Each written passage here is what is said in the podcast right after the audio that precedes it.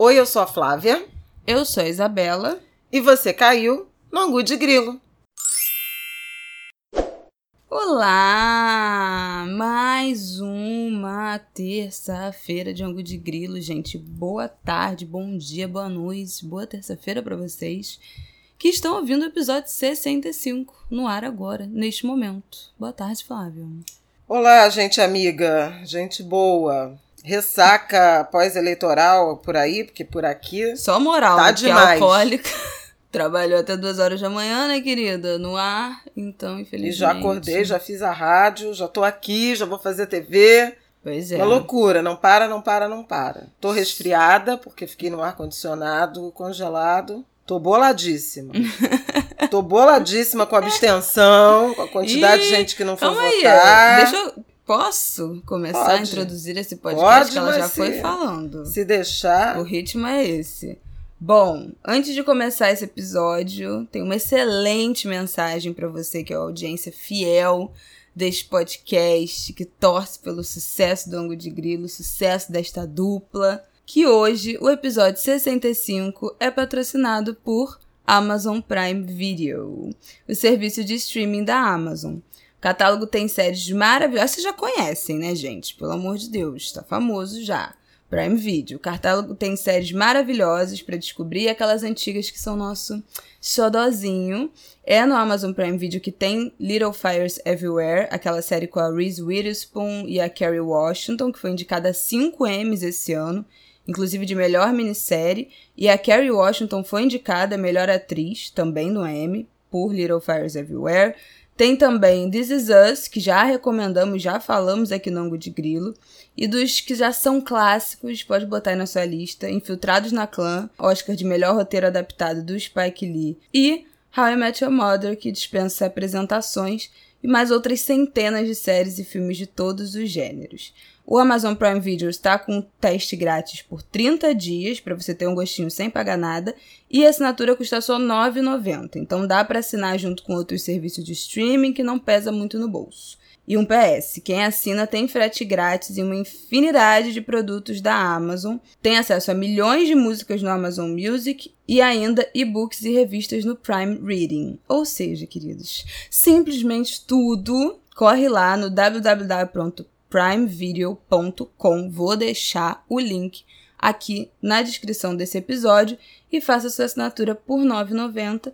E muito obrigada à Amazon e Amazon Prime Video por acreditar e apoiar este podcast, esta dupla, esse ângulo de grilo maravilhoso. Gente, é isso. Podemos começar depois dessa mensagem maravilhosa que eu sei que vocês ficam felizes também por nós aqui do lado de cá. Bom, episódio 65, obviamente vamos falar de eleições, né? Queridos, domingo, primeiro turno das eleições municipais nos mais de 5 mil municípios do Brasil. Temos alguns resultados em grandes capitais, algumas grandes vitórias em câmaras de vereadores. Enfim, algumas péssimas notícias repetidas em outros lugares, não é mesmo? Vamos começar falando de quê? Do que foi ruim, para depois a gente melhorar o astral? Sei lá, você que escolhe. e ela tá boladona hoje. Bom, você queria falar da abstenção? Quero. Eu tenho uns números aqui que eu dei print, vou Também falar então e você comenta. A gente já tinha falado aqui no ângulo de Grilo sobre o número altíssimo de abstenção, a gente falou isso. Eu acho que tem mais ou menos um mês quando a gente começou a falar um pouco desse processo eleitoral, quando começou a corrida eleitoral, como era importante a gente ir votar e levar outras pessoas para votar com a gente. Já tinha uma expectativa de que a abstenção ia ser maior esse ano por conta da pandemia, apesar de que, enfim, né, as pessoas já não estão fazendo isolamento nenhum, mas muita gente usou como desculpa a pandemia para não ir votar. Vou, vou fazer um, um contraponto aqui. Tem a questão dos idosos. Sim. E no caso do Rio de Janeiro, eu acho que isso pode ter pesado, embora o Rio tenha uma tradição de liderar a abstenção nulos e brancos, e mais uma vez isso se confirmou.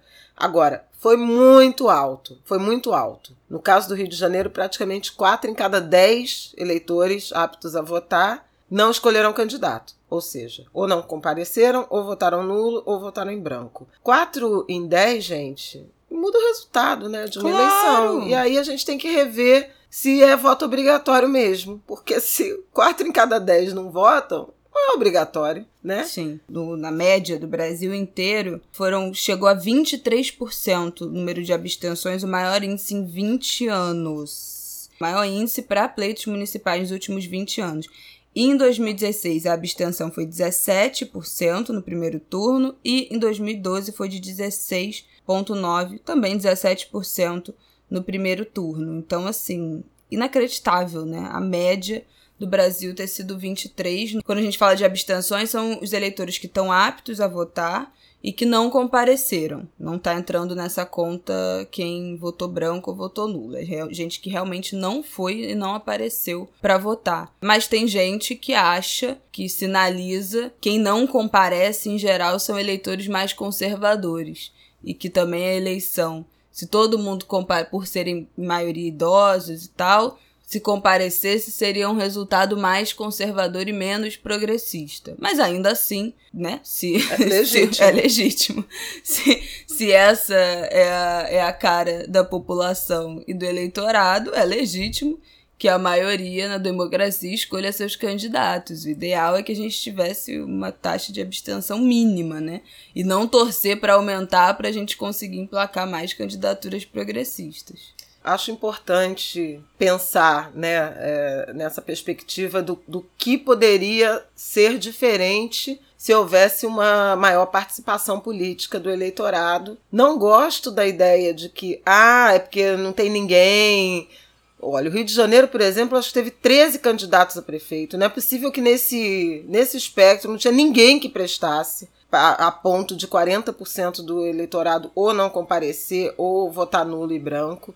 Mas ainda que para o executivo municipal se chegasse à, conclusão de que não tinha nenhum que prestasse, dos 13 ou 14, e para e a Câmara Municipal? Um cardápio vastíssimo de candidatos e mais de 2 milhões de pessoas não votaram no Rio de Janeiro. Então, assim, era suficiente para varrer do mapa vários desses vereadores que nada agregam. E a gente não conseguiu.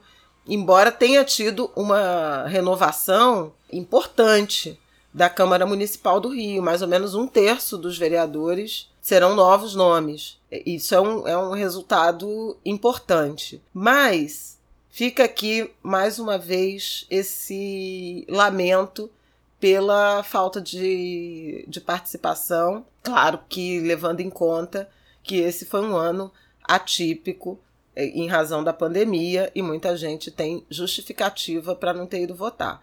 Agora, o segundo turno, nas cidades onde vai ter. 57 é, cidades vão ter segundo turno. Costuma ter uma abstenção maior do que no primeiro turno. Ah, é que se você não se identificou com 13, 10 candidatos disponíveis, vai se identificar é com dois. Então, é, vamos acompanhar para ver se isso muda. Eu quero também lembrar que a pandemia, a segunda onda, está batendo a porta. Para alguns especialistas, ela já entrou. a porta já. Para alguns especialistas, ela já entrou. E eu acho que vai ser um tema importante no segundo turno, especialmente nas cidades, caso do Rio de Janeiro, caso de São Paulo, em que os prefeitos atuais defendem a reeleição. Bruno Covas em São Paulo, Marcelo Crivella no Rio de Janeiro. Eu acho que a, a pandemia e essa segunda onda de pandemia pode dar o tom da campanha. Eu acho que pode dar o tom e já deu, né, para algumas reeleições. Belo Horizonte, né, o Calil foi reeleito em primeiro turno e muita gente do campo da esquerda foi com ele, votou com ele pela forma que ele administrou a crise da Covid em Belo Horizonte, que foi, enfim, teve foi mais, bem mais controlado que em outras capitais, teve um número de mortes bem inferior. Falaram que desde o primeiro dia ele juntou um corpo técnico, se voltou contra o Bolsonaro e o Zema, né, o governador de Minas Gerais, que é do Partido Novo, promoveu o lockdown baseado em evidências científicas e técnicas, desde o primeiro dia da suspensão das aulas das escolas municipais. Suspendeu, ele anunciou é, entrega de cesta básica para as famílias que as crianças iam ficar sem a merenda e distribuiu imediatamente, uma coisa que a gente falou muito aqui, né, como o fechamento das escolas era gravíssimo para insegurança alimentar, porque as crianças faziam boa parte das refeições, às vezes as únicas refeições do dia na escola, e as famílias não tinham como colocar mais comida na mesa, muito menos sem poder trabalhar. Então, enquanto ainda estava aquele debate do auxílio emergencial vai ter, não vai ter, ele já estava distribuindo cesta básica, então ele teve uma gestão, um controle da pandemia em Belo Horizonte que foi bem reconhecido e elogiado e foi reeleito com 63% dos votos. Gente, isso é muita coisa. É, é inacreditável. Quero só é, lembrar que esse foi o caso também de Salvador, né? Em que a CM Neto fez o, o, o, sucessor, o Bruno Reis, vice-prefeito. Natal também reelegeu o prefeito Álvaro Dias. Curitiba reelegeu o Rafael Greca. Florianópolis reelegeu Lamentável. o Jean. Lamentável. O, o, prefeito de Florianópolis, do DEM, foi reeleito em primeiro turno em Florianópolis e tem uma semana ou duas semanas que ele foi acusado por uma ex-funcionária da prefeitura de estupro. As minhas seguidoras me alertaram no, disso no Twitter na noite de ontem. Então, assim, é realmente. Além de Greca de Curitiba também é do DEM, Bruno Reis de Salvador também é do DEM, e Eduardo Paz foi para o segundo turno aqui no, no Rio de Janeiro também do DEM, mas como eu disse no Twitter, é um DEM ensaboado, porque o Eduardo Paz não tem lealdade partidária nenhuma, né? Então não dá para dizer assim, ah, o DEM se incorporou porque a partir de Eduardo Paz, mas uh, a Semi Neto sem dúvida nenhuma é DEM raiz, né? Filho de DEM, DEM é, neto de DEM, mais DEM é ainda. Rodrigo Maia também, que é um, um, político que a partir do Rio de Janeiro alcançou uma projeção nacional, hoje presidente da Câmara eh, dos Deputados, é DEM raiz, e tem ganhado muita visibilidade.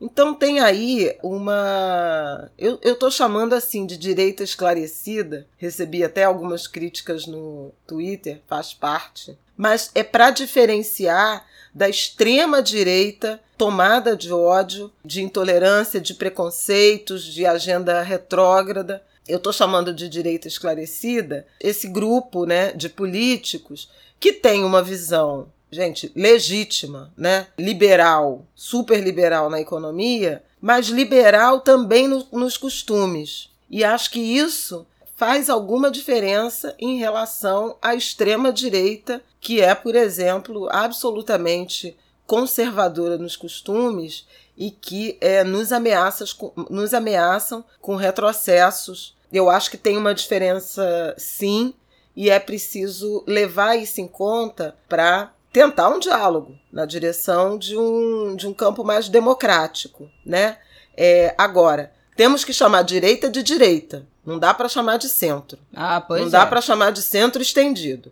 Direita é direita, extrema direita é extrema direita, centro é centro, esquerda é esquerda, extrema esquerda é extrema esquerda.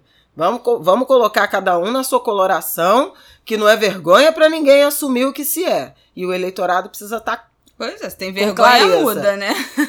muda o posicionamento. Se não banca, querido, qual é a questão? Mas olha, eu quero falar, vou falar aqui do Rio de Janeiro, porque eu vi um monte de gente ontem no Twitter, no Instagram, chocado. Meu Deus, como é que o Carioca tá botando Crivella no segundo turno? Rio de Janeiro, como assim? Eu não tô acreditando.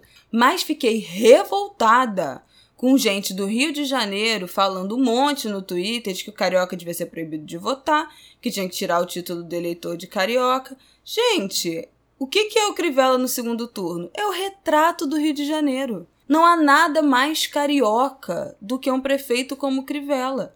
Crivella nessa eleição Bom, Crivella é bispo da Igreja Universal do Reino de Deus, né? Apadrinhado pelo Edir Macedo, que é do Rio de Janeiro. A Universal foi fundada no Rio de Janeiro. Então, assim, não há nada mais carioca do que o fanatismo religioso da Universal, a manipulação e tudo isso que a gente já sabe que acontece com essa vertente neopentecostal. Então, isso é a essência do Rio de Janeiro.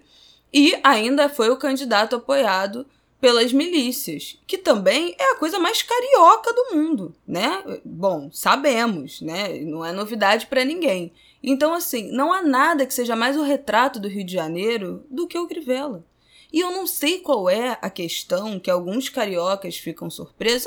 São pessoas que realmente vivem num, num, universo paralelo, num Rio de Janeiro, em que só porque todo mundo é legal, boêmio, anda de chinelo, vai à praia, isso significa um certo progressismo, né? Significa que o carioca é descolado. Porque assim, o Rio de Janeiro de verdade, o Rio de Janeiro que acontece entre os dois ou quatro anos entre as eleições é outra coisa e tá, tá maravilhosamente, impecavelmente refletido nessas eleições.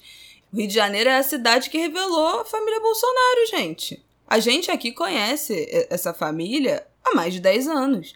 10 anos antes do que o resto do Brasil. Então, assim, qual é a surpresa que o Rio de Janeiro é um estado, uma cidade absolutamente conservadora, de políticos de direita, viol absolutamente violenta e que apoia essas candidaturas. É o Rio de Janeiro do Cabral, do Pezão, do Eduardo Paes, do Garotinho, do Witzel. Qual é do, do, dos Bolsonaro? Qual é a questão? Qual é a dúvida? Que já elegeu o Crivella uma vez. Quem é de fora do Rio realmente não entende, é por isso que eu explico que essa candidatura, o, o Crivella no segundo turno, e o Crivella, se ganhar, né, eventualmente, provavelmente não vai ganhar, porque o Eduardo Paes tá com as intenções de voto, uma votação muito mais expressiva. E, pra, e a galera da esquerda que não votou, né, que votou em candidatos de esquerda ou progressista, provavelmente agora vão migrar para Eduardo Paes, porque tem um desespero, né, do Crivella de novo, porque foi uma gestão realmente assim inacreditavelmente ruim, é escândalo atrás de escândalo, é a cidade um abandono absoluto. Ele não é nem aquele político que rouba mais faz, né? Nem isso ele nem nisso ele se enquadra. Mas quem é daqui, eu fico revoltada falar esse tipo de coisa. De que, ah, não, o carioca devia ser proibido de votar. Não, o carioca tem que votar. Tem que votar para todo mundo ver pelo menos uma vez a cada dois anos, o que é de fato essa cidade. Porque se vocês acham que o Rio de Janeiro não é isso, vocês estão vivendo um delírio. E aí o problema é de vocês, que estão sistematicamente invisibilizando né, o que acontece no resto da cidade, na Zona Oeste, que é dominada pelas milícias nos subúrbios, que é abandonado pelo poder público durante a vida normal, fora do período eleitoral. Então, as pessoas que estão surpresas são as pessoas que ignoram o que acontece na cidade, que vivem numa bolha.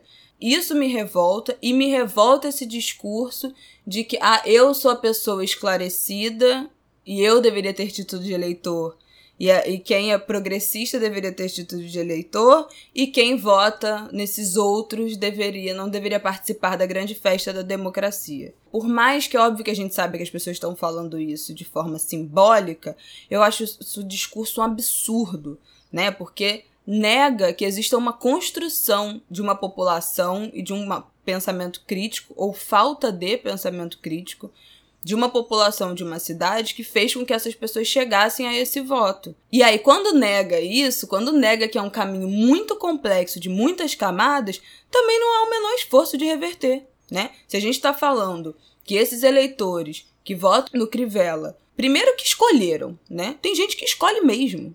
Escolhe, isso é legítimo. Se é democracia, as pessoas têm direito de escolher quem elas quiserem. E mais se a gente admite também que outra parte são eleitores manipulados pela, pela igreja, por seus pastores, o que, que a gente está fazendo no resto do ano para lutar contra isso? Porque, assim, a gente aqui que é macumbeiro está o tempo todo denunciando os ataques que são endossados, promovidos por pastores da Igreja Universal, da Assembleia de Deus, a terreiros de, de candomblé e de umbanda no Rio de Janeiro, que cresceu muito essa quantidade de ataque, não só na cidade, mas no estado do Rio. E todo mundo não tá nem aí. Ah, sabe? Fico revoltada com esse negócio. Acho um absurdo esse tipo de, de, endossar esse tipo de discurso, que ninguém é culpado.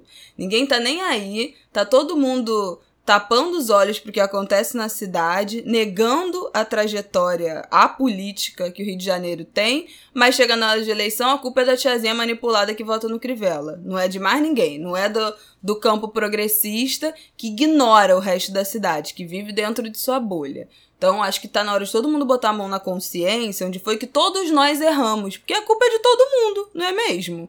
Se a gente vive na cidade, que a gente já falou aqui, nós vivemos na cidade, a cidade é a nossa primeira instância de contato com o mundo, e a nossa cidade tá esse caos, a culpa é nossa. E eu vi até vi gente falando ontem, um tweet, ah, hoje São Paulo é uma cidade muito mais progressista que o Rio de Janeiro. Hoje? Como hoje? São Paulo é óbvio que São Paulo é uma cidade muito mais progressista. Gente, pelo amor de Deus.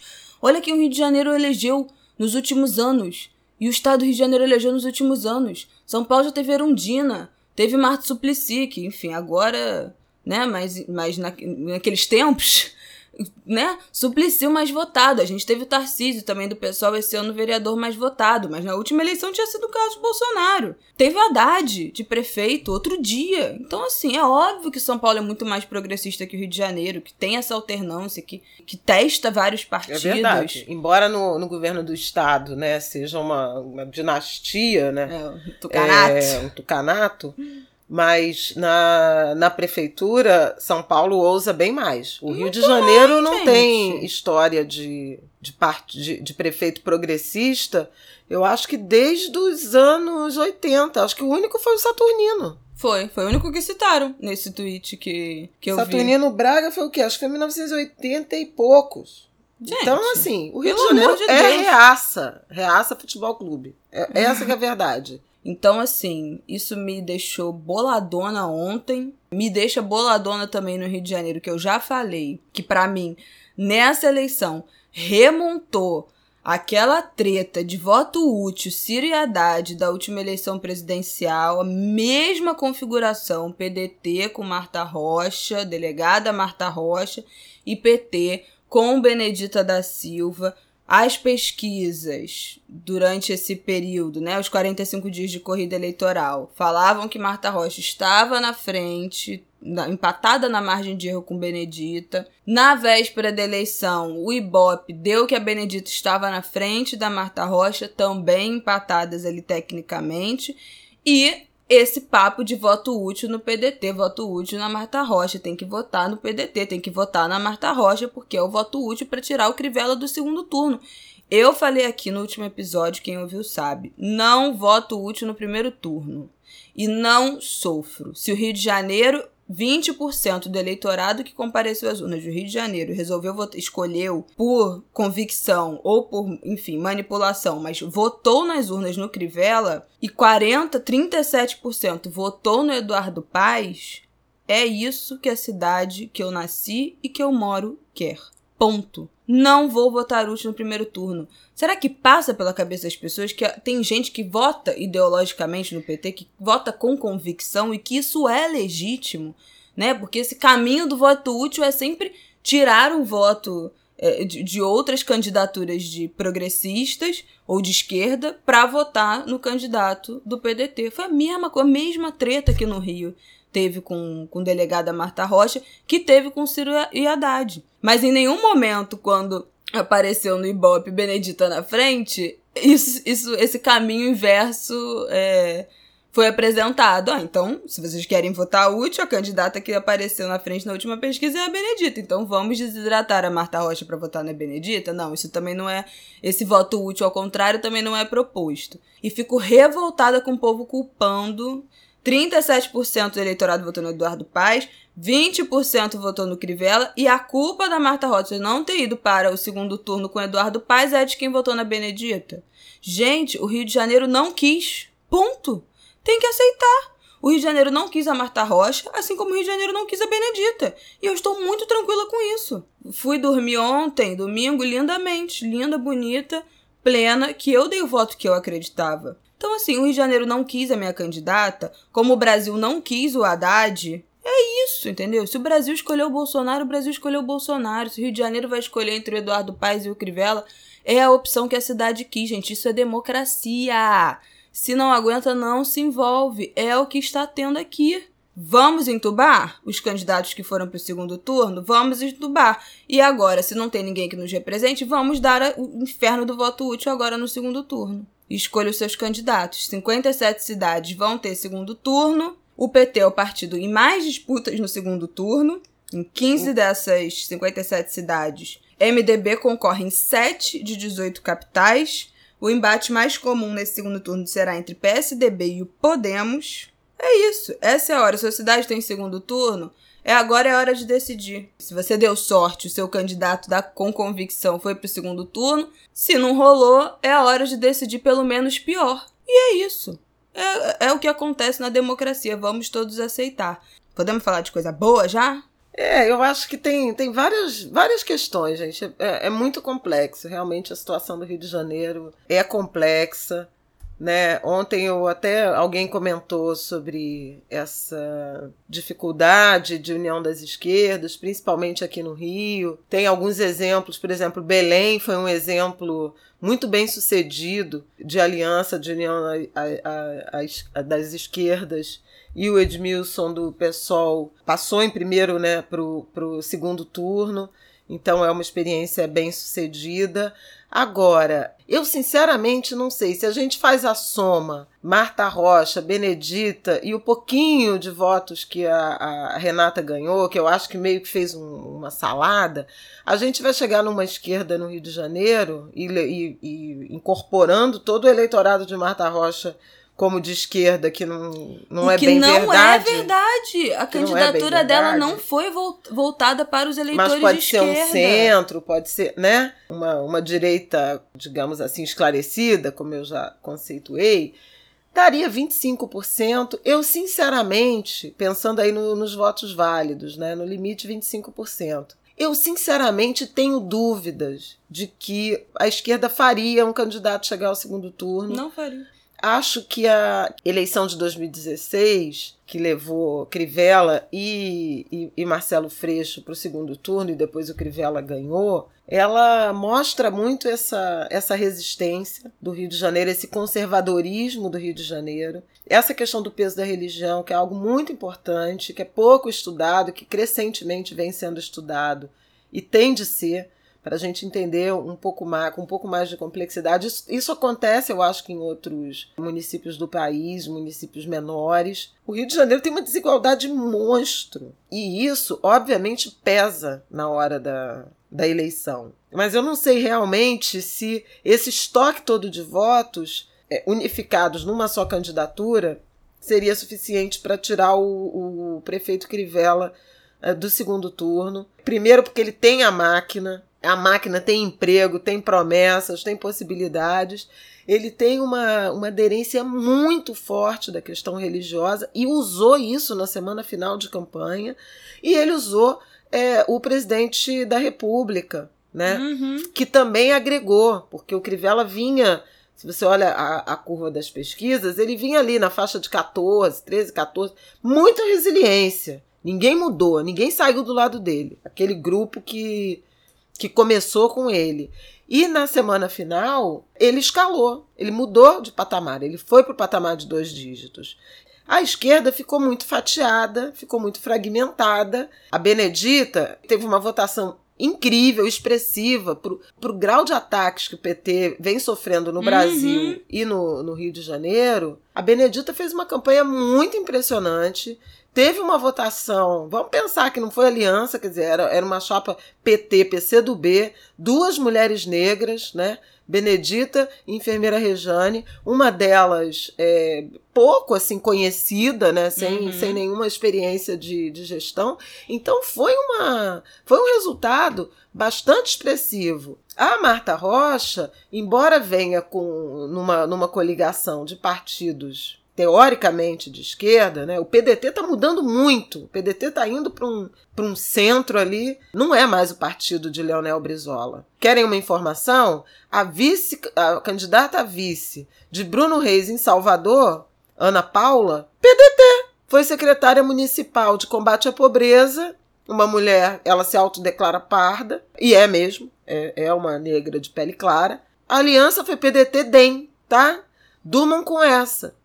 Então veja que as realidades locais, e não estou julgando, as realidades locais têm suas características, suas peculiaridades. No caso do Rio de Janeiro, a, a Marta Rocha construiu uma candidatura que era conservadora e progressista ao mesmo tempo, querendo se apresentar pelos partidos que ela trazia como progressista, mas com notas muito conservadoras. Por exemplo, esse nome delegada, delegada na frente. É. Sabe? Eu até conversei com uma, uma liderança dessa aliança e falei: olha, eu acho que vocês erraram, porque tem uma. É, especialmente no Rio de Janeiro, nesse momento, houve uma, uma, um debate muito forte em relação à violência policial, ao papel da polícia, a esse racismo institucional. E isso fez desenvolver. Teve a DPF das favelas, já falamos aqui no, no Angu de Grilo, que o Supremo suspendeu operações policiais. Então, trazer essa marca da delegada numa sociedade que está discutindo exatamente é, o oposto, a desconstrução dessa ideia da lei e da ordem, né, da violência policial, foi algo que, que pode, pode ter agradado a núcleos mais conservadores do eleitorado, mas desagradou muito profundamente a esquerda, especialmente a juventude de favela, Sim, que abraçou mais a candidatura que... de Benedita da Silva, em detrimento, inclusive, uhum. do PSOL, que, que fez do vice o, o Coronel Ibis, que é um cara progressista. Conheço o, o Ibis pessoalmente, dou aqui esse depoimento, pelo discurso, pela fala, pela sensibilidade. Ele é muito crítico desse posicionamento, da, da formação, desse tipo de formação policial, do modelo de segurança pública, mas não, não, mas não convence porque é PM, não, não, já teve na, na, na, origem uma, uma rejeição. Na hora que anunciou ele como vice, os jovens de favela, jovens negros, falaram que não, acabou, não vou, não tem condição. Então, assim, essa, essa imagem de que se juntasse os três já para passar o Crivella, é mentira, isso não ia acontecer. Minha mãe falou, ah, talvez. Eu falo, não ia acontecer. Pode botar. Isabela falou que não ia passar o Crivella, porque quem. A parte conservadora que votou na Marta Rocha, porque ela tinha um discurso de delegada muito forte da segurança pública, não votaria na Benedita, não votaria na Renata.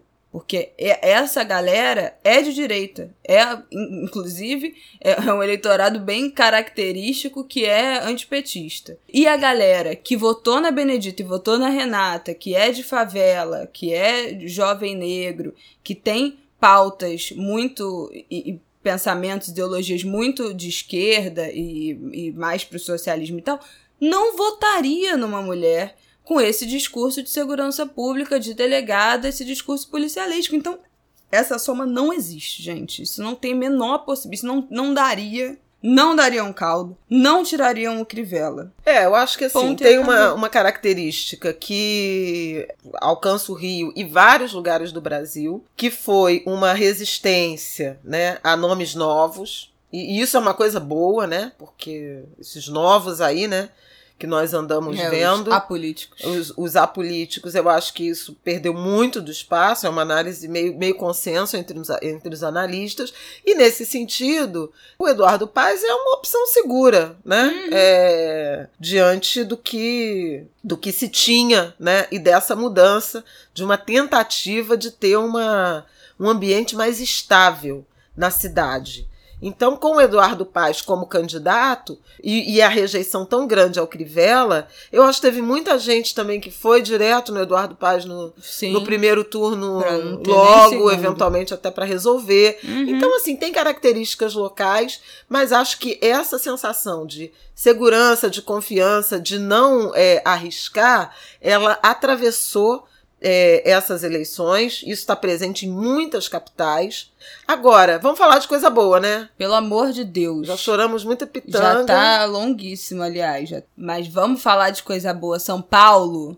São Paulo, você só tem uma tarefa pro dia 29 de novembro. Lá vai a outra fazer campanha. Você só tem um job para 29 de novembro. E esse job é eleger Guilherme Boulos Luiz Arundina, pelo amor de Deus. Acho que a coisa mais comemorada nesse primeiro turno no Brasil foi Boulos no segundo turno, Boulos e Erundina. A gente vê a derrocada do, do Russomano, menina, que o sensacionalista até botou. Se a eleição fosse daqui a uma semana, o Russomano ia acabar devendo o voto. Passada, passada como ele realmente acabou, né? A candidatura dele desidratou, assim, bizarramente. Há uma leitura de que eleitores dele migraram para o Boulos. Olha que surpreendente. Boulos Erundina e o pessoal de São Paulo fizeram uma comunicação nas redes sociais excepcional, nas redes e na, e na rua. Boulos teve em tudo quanto é YouTube, podcast nos últimos anos. Acho que ele tem construído, né, no, permanentemente uma popularidade, um canal de diálogo, principalmente com a juventude. Então fiquei felicíssima, acho que ficamos felicíssimas de ver chegando em segundo turno. Então, São Paulo, pelo amor de Deus, vocês não me decepcionem. Isabela faz campanha, eu não posso fazer campanha, vocês sabem disso, mas eu queria chamar atenção para alguns pontos, né? É, em particular dessa dessa chegada do Bolos, dessa onda Bolos, né, no primeiro turno em São Paulo. É muito expressiva, embora São Paulo seja uma cidade mais receptiva, ela sempre foi polarizada, tensionada entre PSDB, PT, né? Então uma força de esquerda o PT perdeu força comparado ao partido que já elegeu, por exemplo, Marta Suplicy e Fernando Haddad, mas o Gilmar Tato começou com 1% de intenções de voto e chegou a 9, 8, quase 9. Ele demonstrou alguma alguma arrancada e eu achei interessante porque os votos do Tato, eles não canibalizaram o Boulos, nem vice-versa eu não posso dizer, mas assim, quando a gente olha as pesquisas, você vê que o Boulos foi crescendo e o candidato do PT também foi crescendo. Então, assim, não foi uma coisa, o Boulos, Boulos foi crescendo e o PT, o Gilmar Tato, diminuindo, como, por exemplo, foi um fenômeno aqui do Rio com o PSOL, uhum. com a candidatura de Renata. Talvez a gente possa fazer essa analogia, porque a Benedita é, cresceu ao longo da, da campanha e até a apuração, ela vinha sempre com entre 7, 8, no máximo 9 de intenções de voto e chegou ao final com 11%. Mas o pessoal ele ficou nessa faixa de 1 a 3% nas pesquisas o tempo inteiro. Em São Paulo foi diferente. O Boulos veio crescendo e ganhou um impulso é, muito forte no, na reta final, quando o que se previa era a chegada de Márcio França, um PSB mais ou menos parecido com o que o PDT fez aqui, que é uhum. esquerda, mas também mas tudo bem muito. Dória, tudo bem, né? Tudo bem algumas agendas mais, mais conservadoras para atrair um eleitor mais conservador. E, gente, eu estou apontando características, não estou fazendo cobrança nem crítica. Como eu disse, as questões regionais, elas pesam. Mas voltando aqui ao Boulos. E ao mesmo tempo, o Gilmar Tato cresceu. Então a gente vê, eu até fiz esse comentário na TV, logo na boca de urna, falando: olha, na, na pesquisa de boca de urna, se somar é, PSOL e PT, vai dar os, vai dar os 30%, de, 33% de Bruno Covas. E aí é uma soma esquerda, que pode acontecer. E provavelmente vai acontecer. Tem muita aderência. Sim. É, porque é uma são esquerda raiz, digamos assim, parecidas. assim. Né? São, são chapas, detesto essa expressão, puro sangue, né? Pessoal, pessoal, PT, PT. Acho muito interessante. Agora, eu queria chamar. Acho que vai ser uma disputa braba. Fogo no parquinho. Usar, vai ser pesada. O primeiro discurso de Bruno Covas, ele demarcou um limite ali de caminhar para o eleitorado mais conservador, falando que a campanha dele não vai ter radicalismos e tal, eh, tentando uh, colar a pecha, né? De radicalização do PSOL, que é uma coisa que é muito usado né, para desqualificar as propostas, o discurso das candidaturas de esquerda. O Boulos deu uma resposta maiúscula de, de volta, dizendo que radicalismo é população em situação de rua, radicalismo é. Gente revirando gente... lixo para comer na maior cidade do país. E por aí vai, não ter hospital na periferia, etc. Vai ser uma, uma, uma disputa muito interessante do ponto de vista ideológico mesmo, de demarcação. Mas eu queria chamar atenção para outra coisa. Boulos Erundina. Isso também é um tema que a gente tem tratado aqui no Angu de Grilo, da intergeracionalidade. Até porque não é mesmo? Né, mas eu não, eu não tenho a idade da Erundina não, Porra, tá? Mãe, Nem é você é do Boulos. mas somos gerações diferentes. Mas é muito interessante sabe? É, primeiro porque o pessoal São Paulo fez de Boulos 38 anos, candidato, e Erundina 85 anos, Gente, candidata a vice. e visibilizando e reconhecendo o valor da Erundina. Então foi uma campanha que mostrou muito a Erundina. Uhum. E ontem ele fal falou isso no discurso, dizendo que, que a experiência da Erundina no passado o inspira essa nova é, mudança nesse momento. Foi super, super interessante o discurso em que ele faz esse reconhecimento e acho importante a gente pensar. Primeiro, que Erundina é uma mulher admirável mesmo, por ter uma, uma carreira política muito vitoriosa e coerente, uhum. né? Ela, ela foi ministra, ela foi vereadora, ela foi deputada federal, ela foi prefeita, ela é deputada federal e combativa e cheia de energia. é muito gente. legal, é muito legal. E o fato dessa chapa ter tido uma votação robusta com o reconhecimento, com a visibilidade dessa mulher idosa, e isso não ter sido uma questão de rejeição. O etarismo não, não pesou, não foi considerado na campanha de São Paulo, assim como eu também queria chamar a atenção para Benedita da Silva aqui no Rio, que fez uma campanha muito rejuvenescida. Uhum. Vou repetir uma frase que eu falei na Globo News. Renovação na política não tem a ver com idade. Uhum. Você pode ser uma pessoa idosa com ideias novas com projetos novos. E pode ser uma pessoa novíssima com ideias de 1.500. Uhum. E tá cheio por aí oh, desses jovens. É o que mais tem. A outra coisa sobre etarismo que eu queria dizer é sobre Eduardo Suplicy, o vereador Tudo. mais votado né, mais uma vez, mais votado é, de São Paulo, e acho que também é o vereador mais votado do Brasil, Sim. embora ele tenha reduzido o número de votos em relação a 2016.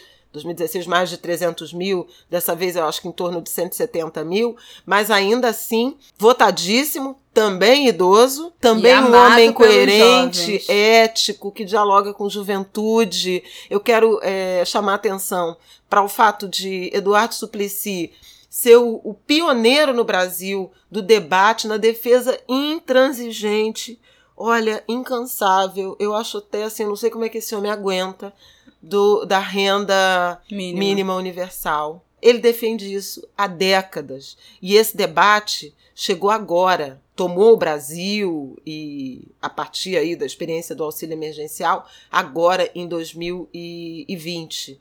Então, assim, é um, um quadro político de muito valor que o eleitorado abraçou. E a mesma São Paulo, que fez de Bolos e Erundina a chapa é, que vai disputar com Bruno Covas o segundo turno das eleições para prefeito. Fez de Eduardo Suplicy o vereador mais votado, fez de Érica Hilton a vereadora mais votada, a vereadora, a mulher tudo. mais votada de São Paulo para a Câmara Municipal de São Paulo é uma mulher trans. Gente. Olha que, olha que tanta coisa interessante.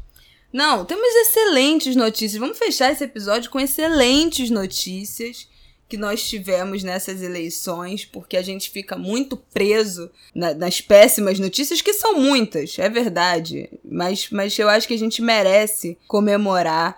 Então temos ótimas notícias de candidatos e candidatas trans. Minha mãe já falou, né, da Erika Hilton. Tami Miranda também foi eleito. Carolina Yara que é trans e intersexo, tá na bancada feminista, o mandato coletivo do PSOL também, eleita em São Paulo, é uma das das mulheres que fazem parte dessa, desse mandato coletivo. Em outras duas capitais do Brasil, as candidatas mais votadas para o cargo de vereadora entre homens e mulheres também foram mulheres trans, Aracaju, Linda Brasil do PSOL e em Belo Horizonte, a professora Duda Salabert, uma votação da história da capital mineira de Belo Horizonte para o cargo de vereador, vereadora. Duda foi eleita com 37 mil votos e outras 15 cadeiras do legislativo pelo Brasil também serão ocupadas por pessoas trans. No Pará, aqui no Rio. Bom, tem uma lista grande, tem essa matéria da, do UOL que eu estou usando, que eles fizeram esse compilado. E posso deixar também aqui na descrição do Angu de Grilo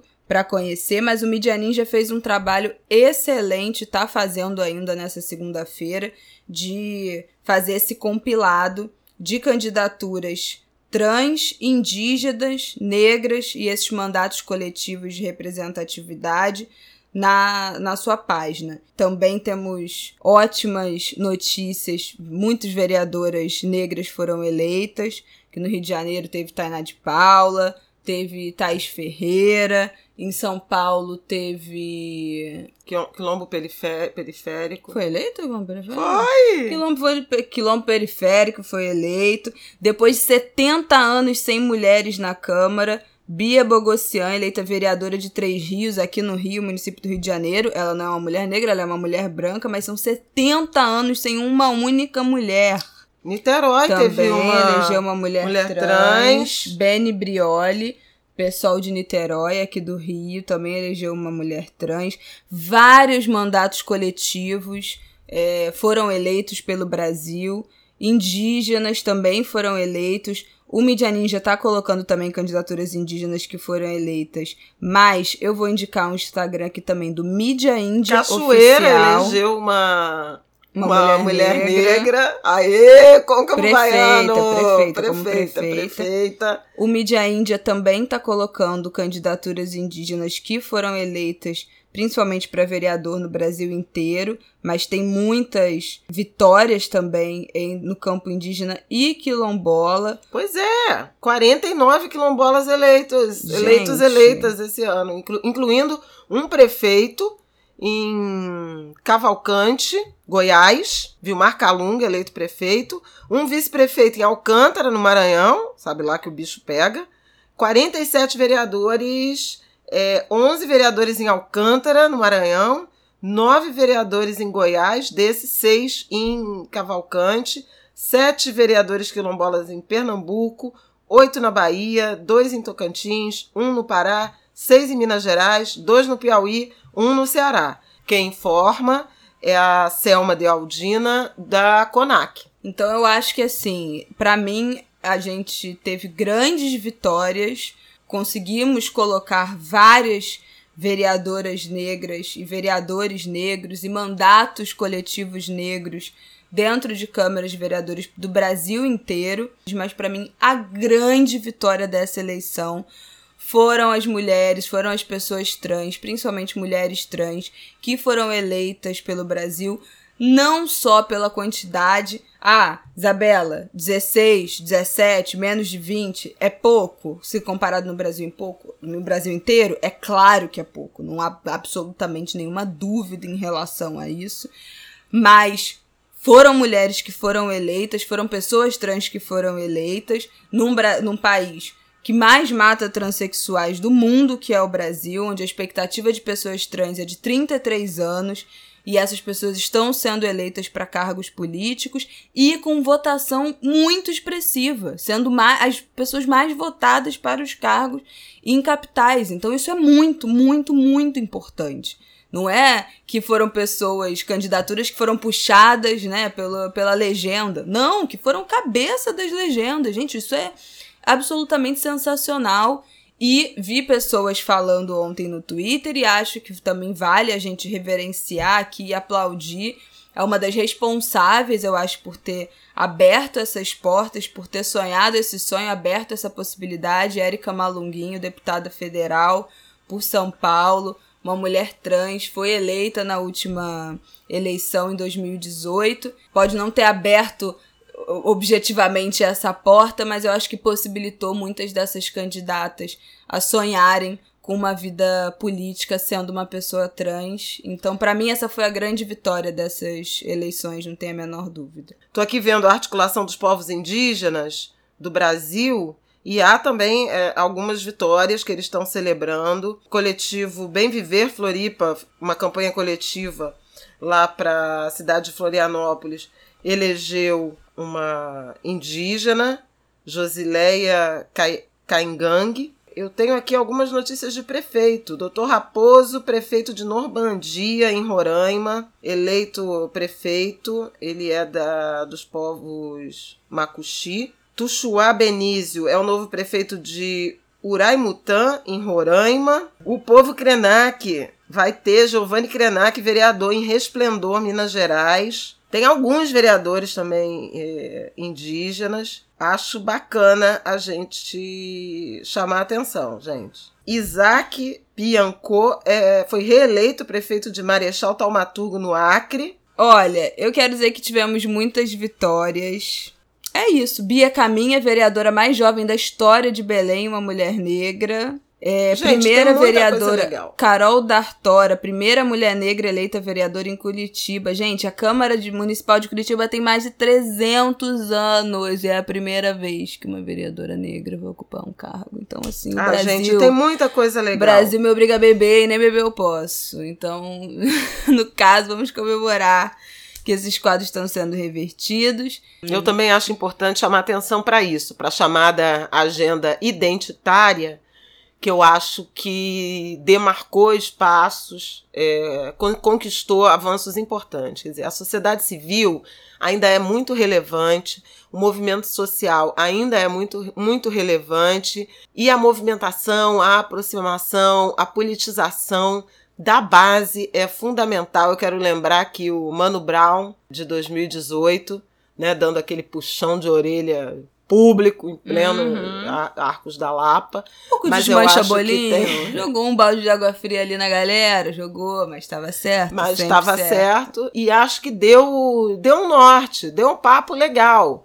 E a gente vai vir mais gente por aí. Algumas candidaturas foram muito bonitas, mesmo sem terem conseguido uh, as cadeiras, né?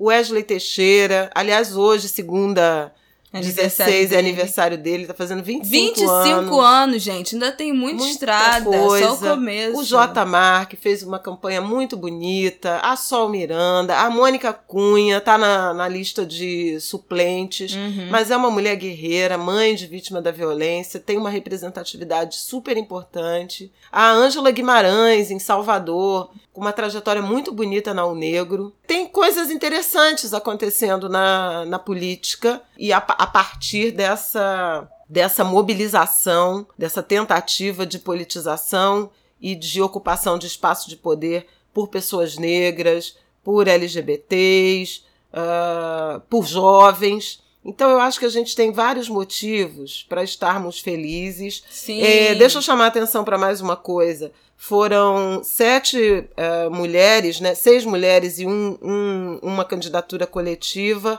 é, eleitas, comprometidas com a agenda Marielle Franco. Também acho que é uma coisa uhum. importante. Entre elas, algumas que você citou aqui: a Duda Salabert, a Carol D'Artora, Vivi Reis de, de, Belém, a Bia Caminha, também de Belém, Tássia Castelli de, do Paraná, a coletiva Bem Viver de Floripa, também comprometida com a agenda Marielle Franco, a Carla Aires do PT em Florianópolis, também comprometida com a agenda Marielle Franco, todas eleitas. Marielle Franco, que em 2016 foi eleita vereadora, foi a quinta mulher mais votada no, no Rio de Janeiro, na capital, assassinada em março de 2018 no sábado, 14 de novembro, completaram-se 32 meses do assassinato de Marielle, um crime que ainda não tem mandante nem motivo esclarecidos. A gente segue cobrando justiça, mas algumas sementes plantadas e,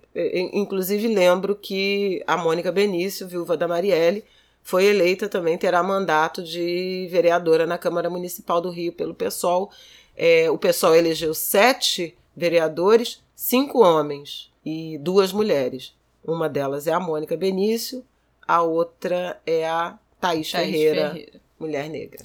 É isso, gente. A gente tem muita coisa para comemorar, apesar e acima de tudo. Eu acho que saímos fortalecidos na base, né, nessa eleição. A gente falou muito aqui como é importante essa renovação da Câmara de Vereadores, como é importante começar de baixo, como é importante que essa renovação vá brotando e, e aí sim subindo dessa, dessa pirâmide aí política. E eu acho que a gente tem conseguido, conseguiu fazer isso. Nós já tivemos muitas vitórias nas últimas eleições para deputado estadual e federal. Nós já tivemos outras vitórias nas eleições para vereador e vereadoras em 2016 e essa incontáveis vitórias E quero deixar uma recomendação adiantada do perfil e do, do site, enfim, de vocês acompanharem a Gênero e Número, que é uma agência de notícias, de dados, de análise de dados, que é focada em gênero e raça. Então, ao longo dessa semana, eles vão começar a soltar, eles fazem infográficos incríveis sobre essas proporcionalidades, sobre quantos são homens, mulheres, brancos, negros, indígenas, eles vão soltar isso ao longo da semana. Atrasou por causa do, dos atrasos que a gente teve né, no, na, na, na apuração de ontem. Mas ao longo da semana eles vão soltar esses dados e a gente sempre cita eles aqui. Acho que valem vocês seguirem acompanharem, porque eles fazem um trabalho de infografia visual, que também é ótimo. Indico a Gênero e Número também para seguir, eles estão é, trabalhando aí no, no, levantamento, mas eles foram os primeiros que chamaram a atenção de... Havia cinco mulheres, cinco, cinco capitais brasileiras que tinham chance de ter mulheres prefeitas, né? Até aqui, confirmada, tá Cíntia Ribeiro, prefeita é, reeleita, na verdade era vice-prefeita que assumiu e, e vai assumir a prefeitura uh, novamente em 2021, capital do Tocantins. Manuela Dávila disputando o segundo turno Pois em é, Porto Alegre. Porto Alegre. Vambora, Porto Alegre. é, Marília Arraes disputando o segundo turno. Isso aí é uma treta de em, família. É. Gente, Recife. eu queria esse grupo do WhatsApp. Se você acha que a sua família tem treta, queridos, é porque você não tá nessa família. Se você não está sabendo, os dois candidatos do segundo turno, lá de Recife, são primos de segundo grau. O João Campos é bisneto, bisneto de Miguel Arraes. Miguel Arraes e a Marília Arraes é neta de Miguel Arraes. Então a família rachou da cada um em um partido. É babado. É PT e PSB. É babado. Nas cabeças. Gente. Mas é Marília Arraes no, no segundo turno em Recife. A quarta cidade Aracaju, que tem delegada Daniele disputando o segundo turno, mas é uma, uma, uma candidata uh, à direita. E a quinta cidade, que tinha sido apontada pela Janeiro Número, era o Rio de Janeiro, que tinha Marta Rocha ou Benedita com chance de ir ao segundo turno, mas não aconteceu. Então, são mulheres disputando o segundo turno em três capitais brasileiras e uma já eleita, a Cíntia Ribeiro, prefeita de Palmas, ela é do PSDB. É isso, gente. Um beijo. Já falamos horrores, episódio enorme, né? Eu tô aguentando mais ouvir a minha própria voz. E vamos continuar acompanhando esse, essas candidaturas maravilhosas que nos alegraram, que ainda estão sendo divulgadas de cada municípiozinho do Brasil. Uma pontinha de alegria nessa nossa semana. E é óbvio que depois do segundo turno a gente vai ter outro episódio aqui falando, comentando esses resultados que ficaram pendentes. Tá bom? Então tá bom. Um beijo, boa semana para vocês. Um beijo, gente. Olho no segundo turno. Vamos olhar criticamente a qualidade da campanha e vamos exercer nosso direito ao debate, ao voto, às escolhas. Viva a democracia! A democracia vive e o, a extrema-direita foi derrotada. A gente chegou a falar que o presidente da República foi o ah, grande derrotado dessa eleição? Ah, eu tava. Ora, ora, eu já ora. tinha até salvado, menina, esse print. Oh, meu Deus. O homem fez um post no Facebook indicando um monte de candidato que passou Precisamente uma vergonha. sete a prefeito. Eu tô até com print aqui. Olha, não elegeu nem vereador. Indicou Senador em Mato Grosso, que teve eleição de Senado, perdeu. Prefeito em Manaus, ficou em quinto lugar, perdeu. Santos, elegeu prefeito, perdeu. Recife, quarto lugar, perdeu. Belo Horizonte, segundo lugar, perdeu, não foi nem pro segundo turno, Belo Horizonte já ganhou primeiro. Fortaleza tá no, no segundo turno, em segundo lugar. São Paulo russomano aquilo, né? Que eu já falei, que sensacionalista falou que se fosse daqui a uma semana ia terminar devendo voto. Crivella vai perder. Tenho fé. E vereador indicou dois vereadores em São Paulo, em Boa Vista e em Angra, no Rio de Janeiro, Valdo Açaí, que a teve Valdo tipo Açaí, 900 é, votos. Valdo Açaí, acho que é, teve poucos votos, não foi eleita, e ela usou Val Bolsonaro. Ele cedeu o sobrenome. A Rogéria Bolsonaro, ex-mulher dele, também não se elegeu. E o Carlos Bolsonaro, filho dele, eu acho que a gente já comentou. Sim, perdeu teve, um terço do eleitorado. Perdeu um terço do. Valdo Açaí não conseguiu nem 50 votos. Oh, meu Deus, teve 37 votos. Ela e o povo que comprou açaí dela. Oh, coitado. Olha, gente. Ai, bom. Sobre isso, sobre a extrema-direita é, ruindo, a gente já falou no episódio passado e retrasado, se eu não me engano. Então é isso, né?